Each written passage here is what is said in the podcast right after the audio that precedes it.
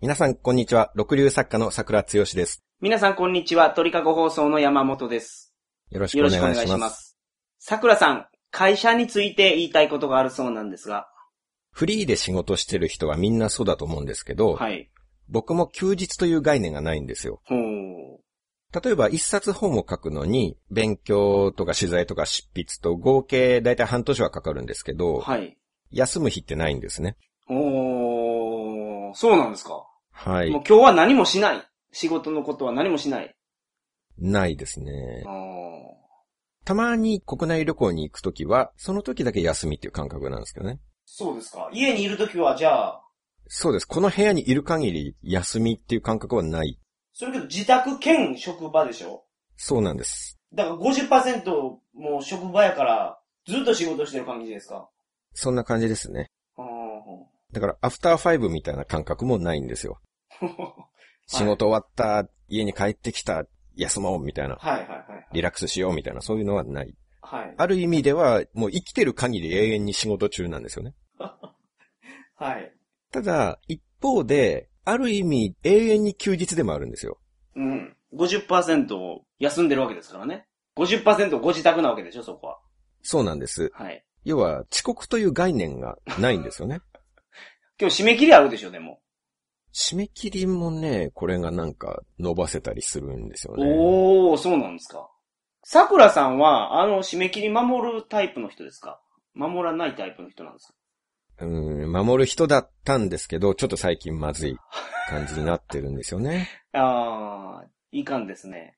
うん、なんか最近ちょっと変な作業が増えてきて、はい。毎週一回やんなきゃいけない作業が最近出てきちゃったん ですよ。あー、そうですか。なんか余計な原稿 書いて、なんか音声ファイルを編集してみたいなね。はいはいはいはい。変なのが増えちゃったんで。はい。変なのがあっても皆さん聞いてくれてるんですからいいじゃないですか。それリスナーに対して怒ってるわけですかお前らのせいでと。僕は山本さんに対して怒ってる。あ、そうでしたか。変なのに巻き込みやが って。 はい。まあ、それが毎週ね、必要な作業ですから。それのせいで遅れるようになったんですか原稿が。 そうです。それのせいなんですか本当に。はい、はい。だって僕、週7日あったら、7日働く日なんですよ。はい、はいはいそのうちの1日を取られるわけですから、はい。はい。 7分の1遅くなりますよね、他の仕事他が。がね、はいはい。はい。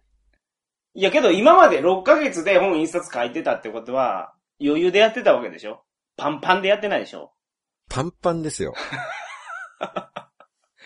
いや、そんなはずはない。そんなはずはないですよ。桜さん遊んでますもん。戦国無双とかやってますもん。やってないですよ、全然。え、けどロールプレイングゲームいや分かとっかてない全部ですやっねてるじゃないですか。全ド然ラクエとかもやってるでしょあのね、はいまあ、言っちゃっていいですかちょっと。はい、じゃあ言ってください。せっかくですから。はい。まあ、ゲームの話とかしてますけど、はい、僕、ここ2年ぐらいゲーム押し入れに入ってるんですよ。えやると止まらなくなるから、はい。僕ゲームを途中でやめるってことはできないんですよ。はいはいはい。途中じゃない状態っていうのはクリアした状態で、うん。やり始めたらクリアするまで他のことが何もできないんですよ。ほうほうほうほう。会社行ってる人だったら、はい会社に行かなきゃいけないじゃないですか。そうですね。仕事をして帰ってきてゲームするでしょ、はいはいはいはい。僕、いつでもゲームできるん ですよ。ああ、なるやほっちゃいど。ますよ、 もう。やっちゃわないでくださいよ、そら。ダメなんです、僕。一日何時間で決めたらいいじゃないですか。無理無理無理無理。あのね、はい。そういうことをやろうとしたこともあるんですけ過去ど、に。はいはいはい。まあ、ゲームをやり始めたらもう絶対止まらないんですよ。えその、両立させようとしたんでしょ仕事とゲームを。だそれで逆にはい、仕事を先にやって、はい、はい、はいはい今日ここまでやったらゲームをやろうなるほど。って考えたんですけはいど、はい。そしたらゲームをやることばっか考えて、はい仕事がいい加減になるん ですよ。ちょっとこの文章もうちょっと磨いた方がいいような気がするけど、まあゲームやりたいからこれでいいや。はいはいはいはい。ああ、いいですね。なっちゃうんですよなるほど。はい。だからもうゲームが出てちゃダメなんです。もうコード外してないと。だから僕、押し入れに収納して、はい。全然できてないんですよ。でも、桜さんゲームは買ってるわけでしょ買ってるんです。確かに。そう、買ってる話は僕聞いてますもん。だから僕、三国無双の最新作で三国無双6っていうのがあるんですけどはね。いはいはい。最新って言ってももう去年ですよ、出たのが。はい1年ぐらい、そう、1年以上前かな。はいで買ったけど、はい一度もやってないですからね。説明書は見てないんですか見てないんです。説明書も見るともうやばいんですか見たらもうやるしかないでしょ いやう。やるために見るんだから。ああ、説明書読んで満足させるとかね。いやいや、それもう説明書を読んでウキウキするのは、この後にゲームができるって思うからウキウキするんですよ。ああはいはい。これ読んでるのにゲームできないって思うともう悲しいですよ。ああ。それはだから、毎日働いているってとは言えないじゃないですか、もうそういう生活なんやったら。毎日遊んでるんじゃないですか、実は。どういう生活の話をしてるんですかいや、だって、普通の人は会社に行かないかんからゲームがやめれるんでしょ、と。はい。桜さんは会社に行く必要はないからゲームがやめれないって言ってるわけじゃないですか。はい。普通の人は会社に行かなくてよくても、ゲームやめれると思うんですよ、僕。はい。だから桜さんは常に仕事をしてるわけじゃないってことです何をおっしゃりたいんですか一体よ。で、そういう気持ちで日々の生活をされてるんやったら。僕はゲームをやらないがためにもう押し入れにずっと収納しているという話をしてるわけですよ。はいはいはい。やることがありすぎてゲームができないから。はいはい。それを受けて、あなたは、桜さんは仕事をしてませんねというわけですか。そういうことです。でゲーム一つをとってそういう考え方なんですから、他のことも全部ひっくるめたら、やっぱ仕事以外のことがたくさんあるってことですよ。いや、これを聞いてる人もね、はい。この人は何を言ってるんだという感想だと思いますよ。 あ、ほんまですかな、なぜ責められているのか、僕は全然わからない。ああ。まあ、確かにその、永遠に休日っていう感覚っていうのも、出社とかないから、そういうことですよ。ゴールデンウィークなんてみんな世間では今年は9連休だなんてはいはいはい。喜んででますけど、はい僕30歳で派遣の仕事辞めてから、今のところ1800連休ぐらい取ってるんですよね。じゃあやっぱ休んでるんじゃないですか。そうなんですよ。そうでしょニートの人で、ニートだけど趣味が作文っていう人がいたら、はい。僕その人とやってることほとんど変わらないですから、作業自体はですか まあ、えクオリティの差はあるにせよ。やってることは一緒やと。えええ何年も会社も行かず部屋にこもってはいはい趣味の作文に没頭しているというね。 ああ、なるほどね。で、はい。休みがないんですけど、休みがなくても不満に思わないっていう点がう、ん。やっぱり自分は仕事してないんじゃないかなとは思いはい、はい。うんですね。ずる休みしようとか思わないんですね。うん。で、僕、子供の頃からずっと体が弱くて、はい。もうずっと毛病っていう持病があったんですね。それ持病なんですかはい。ほうほうほそれが今の仕事始めてから全然出なくなったんですよ。うああ、仮病する、あれがないですもんね。理由がないですもんね。毛病するっていうか、毛病になるね。けすみません。毛病の発作が出るいやことがなくなったっていう。あれ仮病ってそんな病気なんですか毛病は病気ですよ、病気。仮病って病気になってないのに、病気のふりするんでしょだから、その、ちゃんとした病気じゃないのに、はい。病気みたいな症状が出た感じがしちゃうっていうのが毛病ですね。え、症状出るんですかはい。症状出てるふりするんでしょあれ。出てるふりをしちゃうっていう症状なんですよ。 いやいやはい。昔はそれで、もう学校もよく休んでたし、はい。僕派遣社員をやってたのが5年ぐらいあるんですけど、はい。もう必ず月何回かは毛病の発作が出て、休むことになってましたから、あ、休まざるを得なかったと。はい。仮病になってしまうから。そうなんですよ。あれね、朝会社に電話して、休みますって言う時とか、もうすごい申し訳ないんですよね。ああ、仮病やから ね。いやいや、そういうことじゃない。僕がこんなに体が弱くて、毛病なんていう病気を持っているばっかりに、会社に迷惑をかけてるっていうね。それすいません、あの会社にはなんて休むんですかすいません、今日仮病なんで休みますって言うんですか そんなこと言うわけないじゃないですか。なんて言うんですかじゃあ。まあ、体調が悪いって言いますね。仮病で体調が悪いんですと。毛病っていうのは、なかなか理解が進んでいない病気ですからね。それねどっ。ちかというと心の病気みたいな感じです から、あんまり理解してない人は、そんなことで休むのかよって言う人もいるかもしれないですかそらんね、なことで休むのかよって、仮病って言われたら、それは、え、えちょ、ちゃんと毛病のことを勉強してない人ですよ、そういうああ人は。ああ、ああ、すいません。。毛病持ってる人傷つきますよ、そういうこと言ったら 仮病、仮病持ってる人傷ついてもいいと思いますよ。仮病なんですから、だって。 病人に辛く当たるんですかいや、病、鬼のような人ですね。仮病してる人病人じゃないと思います。だってその仮病のじゃあ電話した時は申し訳ないと思うんでしょすごい暗いトーンで言うのが大事ですね。何がですそかの時は、電話する時に、電話するときはい。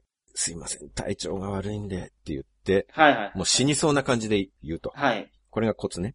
わかりました。で、受話器を置いた瞬間、ヤッホーって叫ぶ。それもう治ってるんでしょ軽病治ったんでしょもうそれ。治ったというより、こういうのが仮病の典型的な症状、ね。感情の起伏が激しくなるんですよ。仮病にかかると。ああ、なるほど。まあ、結構重症ですね。そこまで行くと。え、もう今日はじゃあ、あのーゆっくり休んでくださいって言われたら、もうその時点で心が躍るわけですかまあ、実際にちょっと小躍りしたりしますからね。よっしゃーって叫びながら、受話器を置いた後にね。あ、受話器置く前にやったらいかんですよね、それ。ダメですね、それは。置く前にやったらいかんのですかバレますね、それは。バレます何が、軽病が。仮病、けそう、た仮病だってことがバレますね。なるほど。でも一回僕ひるんだ時があって、はい。あの、ホテルで働いてた時に、はい。その時欠席じゃなくて早退をしようとしたんですね。はいはい。軽病で。そうですね。ちょっとまあ昔なんであんま覚えてないんですけど、はい多分その時も仮病の発作が出たと思うんですけはど、いはい。村越さんっていう20歳ぐらい年上の社員さん。んがはいい。て、僕が村越さんにすいません、ちょっと体調が悪いので早退させてほしいんですがって言ったら、はい。え、体調悪いの体調部って言われたんですよ。村越さんに。はい。おー思わず笑っちゃって僕は少し元気になったんですけどね。あその軽病の症状が、体調部で消えてしまったんですね。 和らぎましたね。で病は気からっていうのは本当だなと。いやいやいや、いやいや、仮病ですから。もう中のきっかけですぐ治るんですよ、それ。え、その村越さんは笑ってる桜さん見て、お前大丈夫やないかっていう話にならなかったんですそれはまあ、いい方だったんで、そういう話にはね、あもう疑わずに桜さんのことはをい信用してたんですね。っていうか信頼してくださるっていうね。桜さんのに騙されてたんですね。村越さんは。いやいや、信頼をしてくださってるんだよね。 はい。それはもう同じ職場で働く者同士の信頼ですよ。お互いに、お互いを信頼するっていう、よう 言いますね。仮病で休んどきながら。絆があるわけですから。その絆を利用して、仮病で休んでるわけでしょ、でも。はい。だから、この人ならちゃんと仮病を理解してくれているから、僕も安心して帰らせてくださいって言えるっていう、ね。なるほどね。はい。仮病だとは言いませんけどね。はい。まあちょっと話はそれましたが、はい。まあ僕はそれだけ長い間、仮病に苦しめられてたんですね。今までは。はい。はい。それが、今はもう仮病にかかることが全然なくなったって いう。ということは、やっぱり今より会社勤めがすごい辛いっていうことなんですよ ね。今だって仮病を使わなくてもいいんですもんね。そうなんです。はい。僕、月曜から金曜まで連続で会社に行くっていうのが無理なんですよね。はい。体質。的に。あ、そういう体質なんですか。はい。はい。これ本当に、はい。なんか、行くの嫌だなとかいう、そういうレベルじゃなくて、無理なんです よ。行くのが。はい。だから仕事はほとんど僕コールセンターとかサポートセンターなんですよね。あの、土日もやってるところ。ほうほうほうほうほうほで、シフト制で平日休めるから、う。はいはいはい。週休2日は同じだとしても、その、ばらけさせる。おー、なるほどね。 5連続出勤とかがない。はいはいはいはい。それしか僕無理なんですよね。おー。だからサラリーマンの人ってほんとすごいなって思うんですよ。おこれ本心で思ってるんですね。すー。ごはいいはいなはいと。は茶化してるとかじゃなくて。い。はい。だって毎日7時に起きたりしてるんですよ。そうですね。ほとんどの人がそうですよ。朝7時ですよ。はい、はい。毎日ですよ。そうですね。エチオピアにいるわけでもないのにですよ。エチオピアはそれバスが一便しかないから。毎日朝5時の一便です ね。あ、それしかないからですね。。はいい。あ はい。それならわかりますよ。エチオピアにいるっていうんだったら。毎日早起きするので。はい。僕も起きてましたから。はい。ただ、まあ日本では僕3日連続が限界なんですよね。早起きが。早起き。うん。はいはい。これ東京だけかもしれないんですけど、はい。朝の電車すごいじゃないですか。すごいですね、東京は。大阪とかはどうなんですかね。大阪もすごいと思ってましたけど、東京と比べるとレベルが違います。あそうですか。やっぱり。もう全然違いますね。大阪あんなに体密着してぎゅうぎゅうになるところってほんと限られてますの。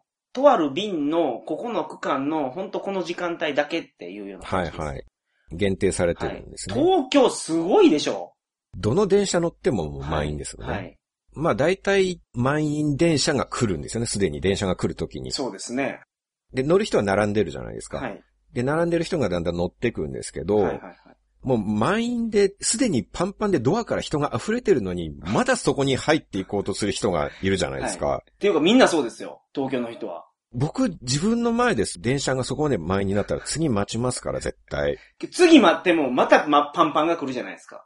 列の最初にいれば多少マシになるんですよ。ああ、そういうことですか。人が何人か降りた後で自分が最初に入れば、はい。はい中ほどに行けるんですね。はいはい。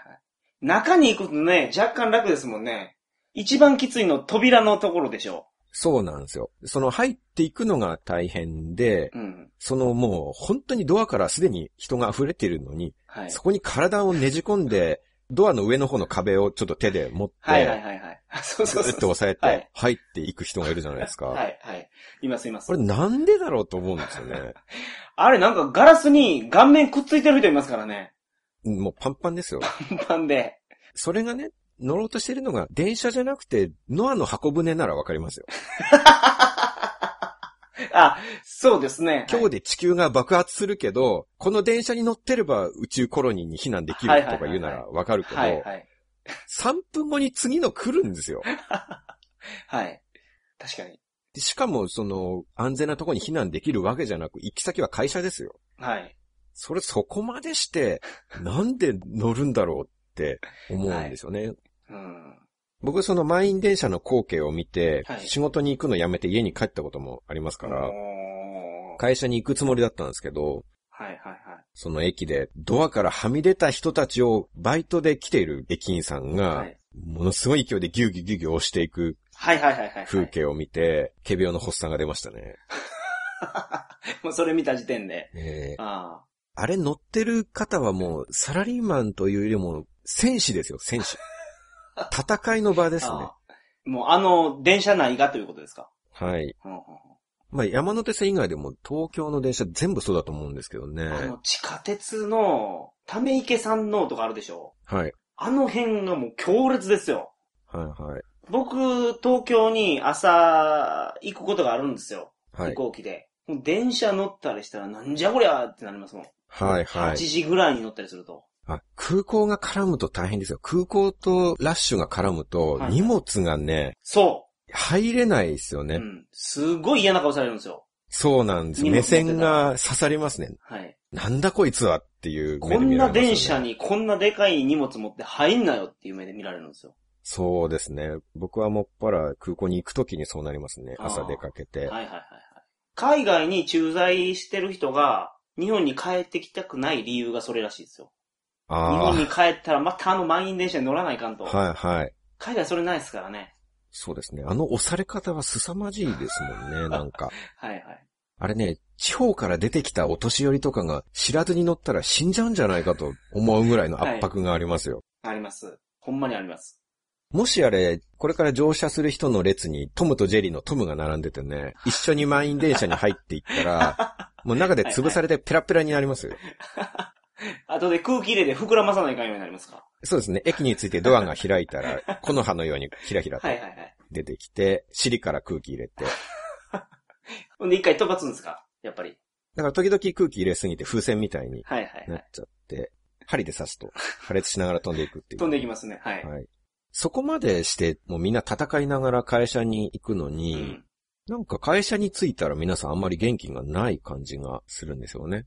お通勤電車が戦いだからこそ、それでもう戦い疲れたんじゃないかと思うんですけど、ー。はいはいはい。僕が最後に行ってた会社は、入り口に警備員さんがいて、はい。で、会社にも自動改札みたいのがあるじゃないですか。はいはい。セキュリティのカードをピッて通さないと入れない。そうです。はいみんな並んでそこを通過するんですよね。はい。で、その時に警備員さんが通る人みんなにおはようございます、おはようございますって繰り返し言ってるんですけどはいはいはいはいはい、誰も返事しないんですよね。おお死んでますね。だって行列を作るぐらい人がたくさんいるんですよ。はい。でそれなのに聞こえる音はカードをかざす時のピッっていう音と、警備員さんのおはようございますだけなんあですよね。あそこまで通勤で疲れてるっていうことかなと。ー。はい。その前にいた会社ではヤクルトのおばさんが来てたんですよ。はいはいはいはい。フロアまで売りに来てたんですけど、やっぱりおはようございますって言ってはい。入ってくるんですね。でも誰も返さないんですよ。おはようございます。そうですか。はい。はい。でもやっぱりそこで挨拶を返すのが社会人の必須スキルだと思うんですね。そうですね。世の中の仕事でお客さんがいない仕事ってないと思うんですよ。はい、はい。で、お客さんが今どう思ってて、何をしてほしいかをリアルに想像できる人の勝ちだと思うんですよね。うん、うん、うんヤクルトのおばさんが一人でおはようございますって言ってる時うに、ん。はい。きっとこのおばさんは僕らから返事が返ってきたとしたら、ちょっとはいい気持ちになるだろうなとはい察して挨拶を返すっていうぐらいのことができない人って、はい。お客さんが何を求めてるかっていうのもわからない人なんじゃないかなと。いい話をされますね、桜さんは。そうでしそれはょそう思います。はい、はい、はい。僕がヤクルトのおばさんとか警備員さんだったら、はい。じゃあ、プライベートでその挨拶が返ってこない会社のお客さんになろうとは思わないですからね。うん、うん、うん、うん。確かに。あんな陰気な会社の商品を買うのは嫌だな。はい、はい、はい、はい。僕は一人だけしてたんですよ。はい。挨拶を返してたんですか両方とも。はい。もう素晴らしい。それは素晴らしいですね。ねはい。ヤクルトほんで買ってあげてたんですかヤクルトも時々買いました。お素晴らしあの、それもたまに誰も買いに行かない時があっい。て、はい。すごいなんかおばさんがかわいそうになってきて、はい。かわいそうとか言ってしまうのもなんか失礼かもしれないんですけど、はいはいはい。なんかその、あれ今日は誰もいないのかなって言って、帰っていくおばさんを見てるとなんはかい、ちょっと切なくなってきて。おばさんちょっと待ってくださいって言うんですかで、買ったりしてましたね。あー全部僕にくださいって。おばさんが持ってるやつ全部僕買いますってやってたんですかそう、ああの、そういうすごいいい話を言われると、僕のいい話が霞むで しょそれ先に言われて、僕1個しか買ってないですって言ったら、まるで僕が悪いことしたかのように感じられちゃうじゃないですか。いや、桜さんのことやからそこまでやったのかなと思って。 1個だけ買ってもいいことでしょそれは。いや、いいことですよ。それよりいい話を先に言わないでくださ いよ。でも全部買ったのかなと思って。桜さんのことやから。あ、一個だけですかあ、一個ね。あまあまあ、一個でも、まあいいんじゃないですかね。腹立たしいなぁ本当に。 山本さんぐらい資産があればそりゃ全部買って配ったりできるでしょ う。僕はでも時給で細々と働いてる派遣社員ですよ、そこは。なるほど。その時はまた作家さんとしてもデビューされてなかった頃ですかしてないですよ。もでもやっぱりそういうことによって、その、ちょっと遠くにいる女の子の後輩とかから、あの、IP メッセンジャーとかっていうのがあるんですけどう、、ほうほうほうほうほうほう。パソコン上でメッセージが来るやつですね。そうですね。はい。まあメールみたいなものなんですけど、はまあそれで、ある日やっぱりそのメッセージが来て、はいはヤクルトのおばさんが来るといつも桜さんだけ挨拶をしますね。い。お、これから私も頑張って挨拶をしたいと思いますって言って言われたりしましたからね。何ですかそのいい話は。それ見てくれてる人がいるってことですね。そういうことです。見てくれてる美少女がいたんですかうん。その点に関してはノーコメントという ことで、お願いしたいなと思うんですけど、、はいいはい。や、それは美少女ですよ。少なくとも心は美しいですから、少なくと そのも。心が。が美しいことによ って、その美しさが自然に表情とかに現れるから、はい。まあ美しくなっているんですよ。そういう人というのはね。なるほど。じゃあ差し控えなくてもいいじゃないですか。一番初めから美少女ですって言うときゃいいんですよ。その子はもちろん美少女でしたよ。はいはいはい。なるほど。 あの、土地の部分カットしておきますから、いやもう、すぐに返事したようにしときますから。 今更何言ってるんですか。まあけど見てくれてる人がいて、そういうメッセージが返ってくると、桜さんがやってたことは間違ってなかったと。そういう人がね、だから、じゃあ僕が作家になって本出しましたって言ったら、多分買ってくれると思うんですよね。そりゃそうでしょう。あの優しかった桜さんが本を出したのかと。そういうことです。はい。あのヤクルトのおばちゃんが困ってた時に、ヤクルトを買ったりしたり、挨拶してた、はいあの優しい桜さんが書いた本やと思って買ったら、はい。うんこの話がメインなんですけど、それはいいんですかあのー言っときますけど、うんこの話がメインじゃないですから、僕の本は。 その点がすでに間違ってるんですよ。まあ、それはそうですね。あれはサブです、サブ。あれがサブなんですかあれ。は。はい。はい。メインは出会いですよ。え出会い。旅先での現地の人々との出会いね。あー美しい国際交流がメインです。あー、あ、そういうことですか。はい。うん。で、あの、会社の入り口のセキュリティカードをかざす機械、はい。ね。あれ、10回に1回は間違えて定期かざしちゃいますよね。え、そうなんですな、 その、無反応はやめてくださいい。や、もうあんのっていうか、それは桜さんやからでしょ。逆もあります。駅の自動改札で社員証かざして、うんピンポンで捕まることもあります。社員証と別の入れ物にしといたらいいんですよ。社員証って首から吊るすから、なんか鎖がついてるんですよ。はい。だからみんな間違わないんです。いや、間違えますよ。そうなんですよ。その、はい、紐がついてる社員証を駅の改札でかざしたこともありますからね。あーえみんなそうなんですかね、じゃ絶対あると思います。あ。はい。間違うとどうなるんですかそれ閉じますよ。入り口 いや、そりゃそうやけど、その後人が後ろに並ぶんでしょはい。あいつこんなとこで間違いやがってと。あのね、やっぱり、みんなピリピリしてますね。ああ、朝はね。後ろの人のあの、下打ち、何なんですか、あれは。はい。駅とかでもほんまにそんなことする人いますもんね。もろに聞こえるように、チッて下打ちをしますよね。はいはい。後ろの人。はいはい。なんか朝から、そんな感じ、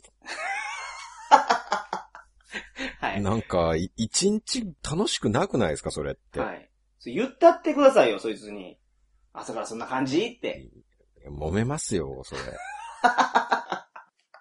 揉めるでしょうね。よっぽどイライラしてますからね。はい。うん。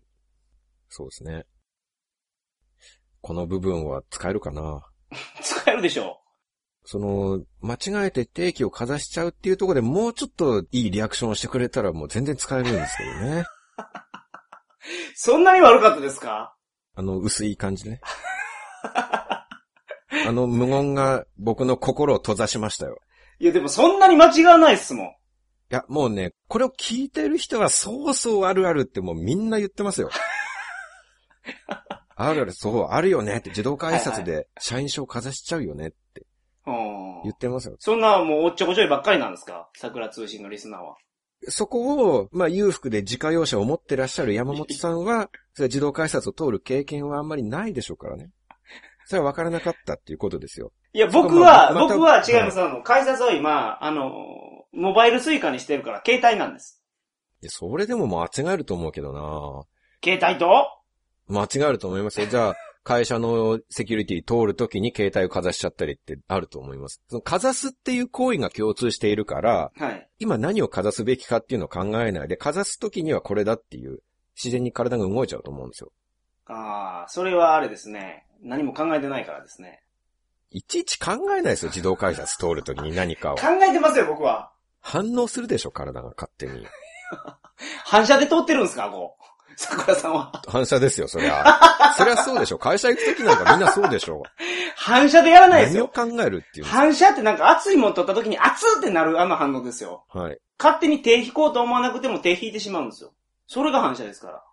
改札を見たら定期を出してしまうっていうのは反射ですよ。そう、反射じゃなくて、考えてます、みんな。考えてないです。かざすものがあったらこれをかざそうって多分思いますよ。うん。そういうもんですよ。そうですかね。もうちょっとやっぱり人のことを理解しないと。はいはいはいはい。理解の試合がやっぱり職場では大事だと思うんですよ。はあはあはあはどうですかその点、仲良くやってますか職場の人とは。あやってますね、僕は。山本さんはだってもう結構、あれなんでしょ役職が、いえいえ、ペイペイです。その肩書きで言うと課長とかそういう役職っていうのは何になるんですかまあ、その、 まあ課長職ですけど。課長、山本課長。はいじゃ。あ、それなりに部下もいらっしゃるわけですよね。その課の人たちはみんな部下なわけですもんね。うーん、まあ、はい。なん、なんでなんですかなんでい急にそんなこと聞くんですかうろたえるじゃないですか。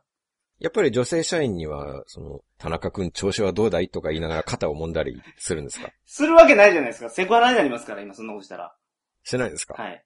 僕、会社の中では、全然違う人間を演じてますからね。ああ、そうなんですか。はい本社はもう全然出さない。出さないです。会社では、もう会社の人と付き合う顔しかしないです。僕はてっきりもうそのままでね、はい。もう通りすがりに女子社員のお尻を触った りね。飲み会では、はい。どうなの彼氏とはやってるのとか、 聞いてるのかなと何がそのままなんですか思ってましそれたけどね。そのままじゃないですか。いや、会社ではそういうことやったらいかんと思ってるんですよ、僕。まあもちろんネットラジオやってることも知られていないっていう。そうで。す。はい。でも確実に聞いたらわかりますよね。聞かれたら終わりで会し社ょのう人は。ね。声で絶対わかりますよ声ね。でわかるでしょうね。はい。この声と変態ぶりは山本課長しかいないっいていう。や、だから、変態ぶりは出してないですよ、僕。会社では。あ、そうか。はい。じゃああ、そうか。この声はどう聞いても課長だけど、でも課長はこんなこと言わないもっと真面目な人だからなっていうことにそういうことなんです。なるわけですか。そうなるんです。逆に知られたら大変ですね。そうなんですよ。この本性がね。まあ、それも取引先にもバレても困りますわ。で、営業なんですよ、僕。はいはい、なんはかい。いろんなお客さんと会うので、うん。そういうのにバレても困りますね。こんなことがバレたらね。そだって、相手の同情を引くためにわざと夏でもスーツを着てるとかって言ってるわけです からね、放送の中で。う。はいはいはい。分かっちゃいますもんね、そう相、手そうにな。んですよ。ああ、またスーツ着てきたなとか言われちゃいますもんね。はい。ある日突然言われるんじゃないですか、やっぱり。あ、おはようございます。鳥かご放送の山本課長っていう。言われるんじゃないですか。そりゃ困りますよ。ご太郎さん、おはようございます。いや、それ最悪ですね。そこまでバレてるんですか芋づる式でしょ完全に。一個バレたら、これは。それはバレてほしくないですね。ご太郎さんになりすましているときはもう桜通信に輪をかけて変態になってますからね。はい。あれは皆さん聞かない方がいいですから。課長の権威が失墜ですよ、もう。はい。じゃあ、やっぱりまあ部下を連れてご飯に行ったりするわけですね。たまーにですけどね。本当にたまーにですけどね。僕、昼休みが嫌だったんですよ。はい。会社に従業員食堂があったんですけど、はいはい。まず行かなかったですね。あー、みんなと話ししなければいけないから。そうそう。仕事中のランチって誰と食べるか何を食べるかとか考えないといけないじゃないですか。はい。それがめんどくさくて、あー従業員食堂に行っちゃうと、知ってる人がどこかしらに座っているから、それがどこかなとか確認して、はい。まあまあそんなに仲良くない人でもいたらちょっと近くに行かなきゃいけないみたいなはいはいはい。感じでそこに行って食べるみたいな、そういうことしなきゃいけないから嫌だったんですよね。はい。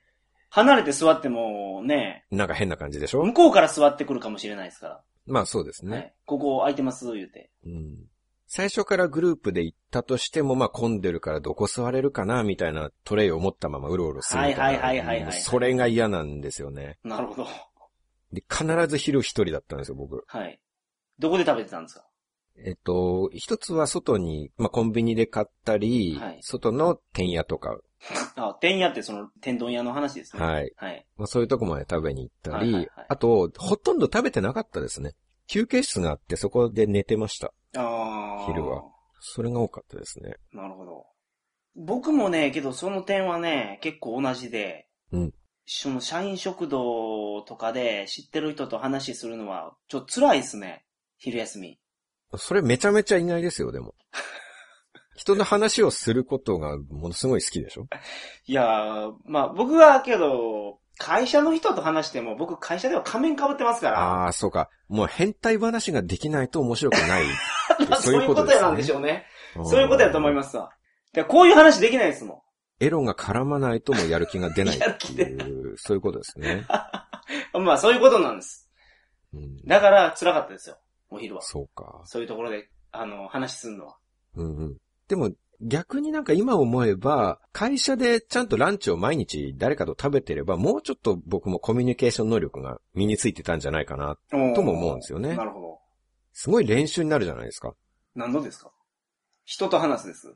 はい。だってあんまり気が合わない人とも一緒に食べて、そうですね。そこでまた当たり障りのない会話っていうのをはい、はい。するわけでしょそうです、そうです。マクドナルドのことをマックって呼ぶマクドって呼ぶとか、当たり障りのない、その、酢豚についてるパイナップルは許せるか許せないかとかね。あー。はい、はい、はい。居酒屋で鶏の唐揚げに勝手にレモンをかける人をどう思うかと か、せめて一言言ってからかけてほしいよね、みたいな。はい、はい。そういう日本で過去600万回くらい繰り返されたどうでもいい会話をするわけじゃないですか。はい。そうです、そうです。でまあ、けど、本当にそんな話してると思いますよ、僕は。実は。そうなるわけでしょ、はい。ちょっと話がそれるかもしれないですけど、酢豚のパイナップルが許せるか許せないかっておかしくないですかどういうことですか、それ。酢豚にパイナップルを入れることをはい許すか許さないか決める権利はそいつにはないんですよ。ああ、なるほど。ここの中華料理屋で、何々っていう中華料理屋に出てくる酢豚にはパイナップルが入っとると。これは許せないよねっていう言い方をするから、それは間違ってるやろってことですかそういうことです。許す、許さないって言ってるんですよ。好き嫌いじゃなく て、ここの中華料理屋っていう話じゃなくて、もう酢豚という料理にパイナップルがついていることが許せないみたいな、はいはいはいはい。もうなんか天上界からの目線で言ってるじゃないですか。なるほどね。その人が本当に総料理長ならわかりますよ。あ、総料理長やったらまだわかるって話ですね。ええ。はいはいはい。そういう権利がありますからね。はいはいはい。でもただの客ですよ。はい。酢豚を頼んだだけの。はい。それで許さないとかいう権利はないじゃないですか。っえもうそれだ頼むなっていう話ですか酢豚を。 ていうか、許可を与える権利はないんですよ。まあそうですけど。好き嫌いを言うのは勝手 ですよ。はいはい。君が許す、許さないって言って何が変わるのか。なるほど。生ハムメロンってあるじゃないですか。ありますあります。あれも結構同じ議論があると思うんですよね。はいはいはい。生ハムメロンが許せないって言ってる人がいるんですよ。はんはんはんはあれはイタリア料理らしいんですけど、んはい。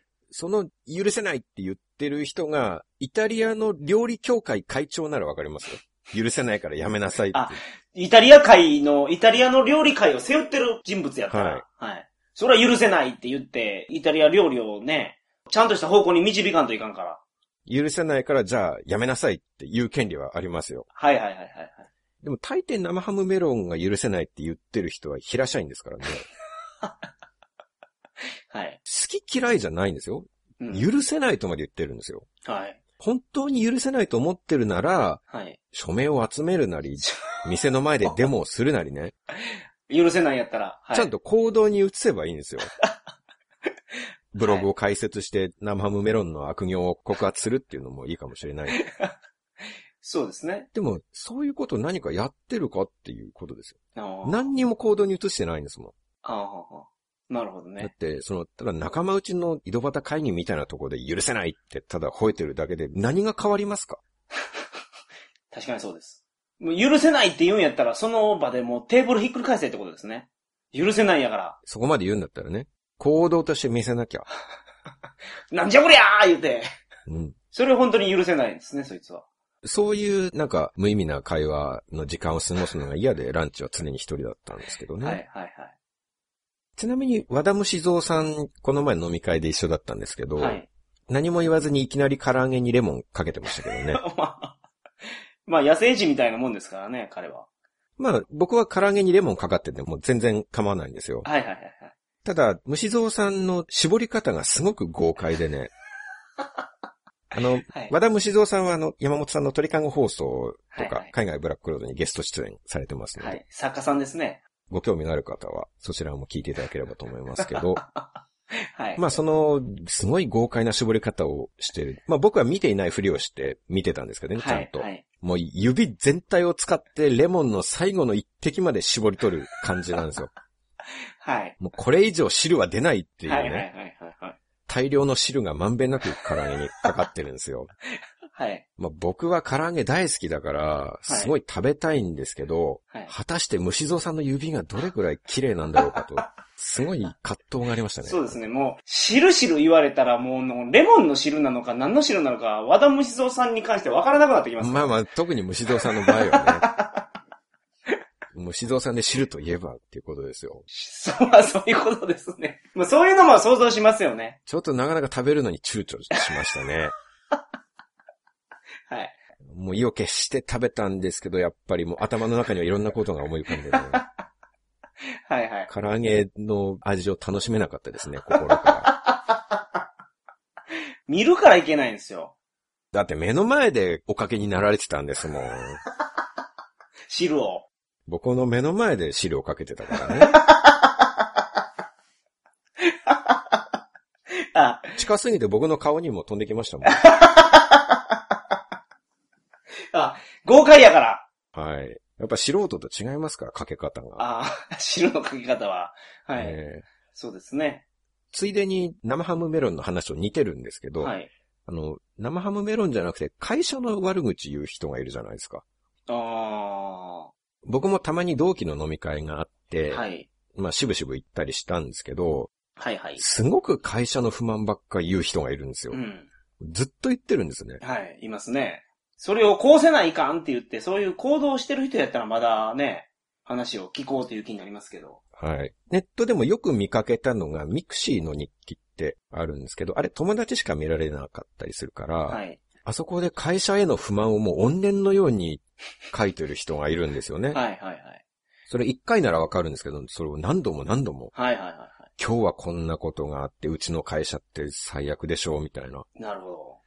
でも、それも酢豚とかと同じですけど、はいそれを友達に言っても、友達はそれを解決する力はないですからなね。いですね。そ。その人のために全然ならないうんと。思うっていうか、なんかむしろ逆効果で、はいそういう人って、僕の会社ってとんでもない最悪な会社ですけど、僕はその最悪な会社に食わせてもらってるしょうもない人間ですって言ってるように感じるんですよね、僕が見ると。はいはいはいはいはい。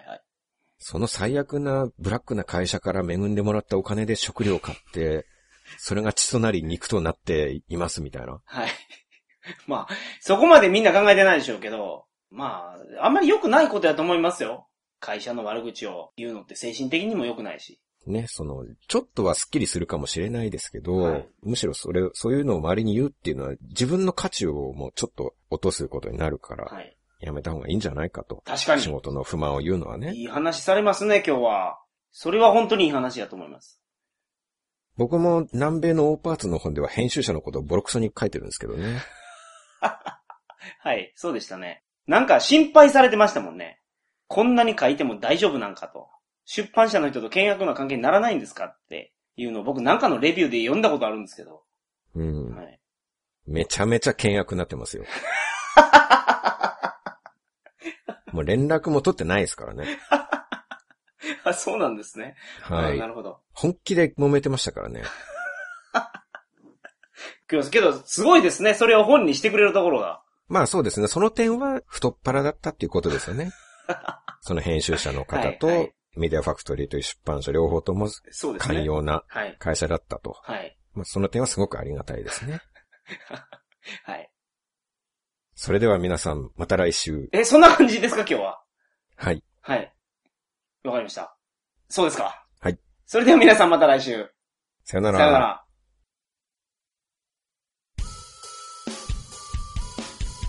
今回も桜通信を聞いていただきありがとうございました。桜つよし及び桜通信の最新情報は桜通信ウェブサイト www.sakura 通信 .com にてご確認ください。それでは皆さん、明日もお仕事頑張ってください。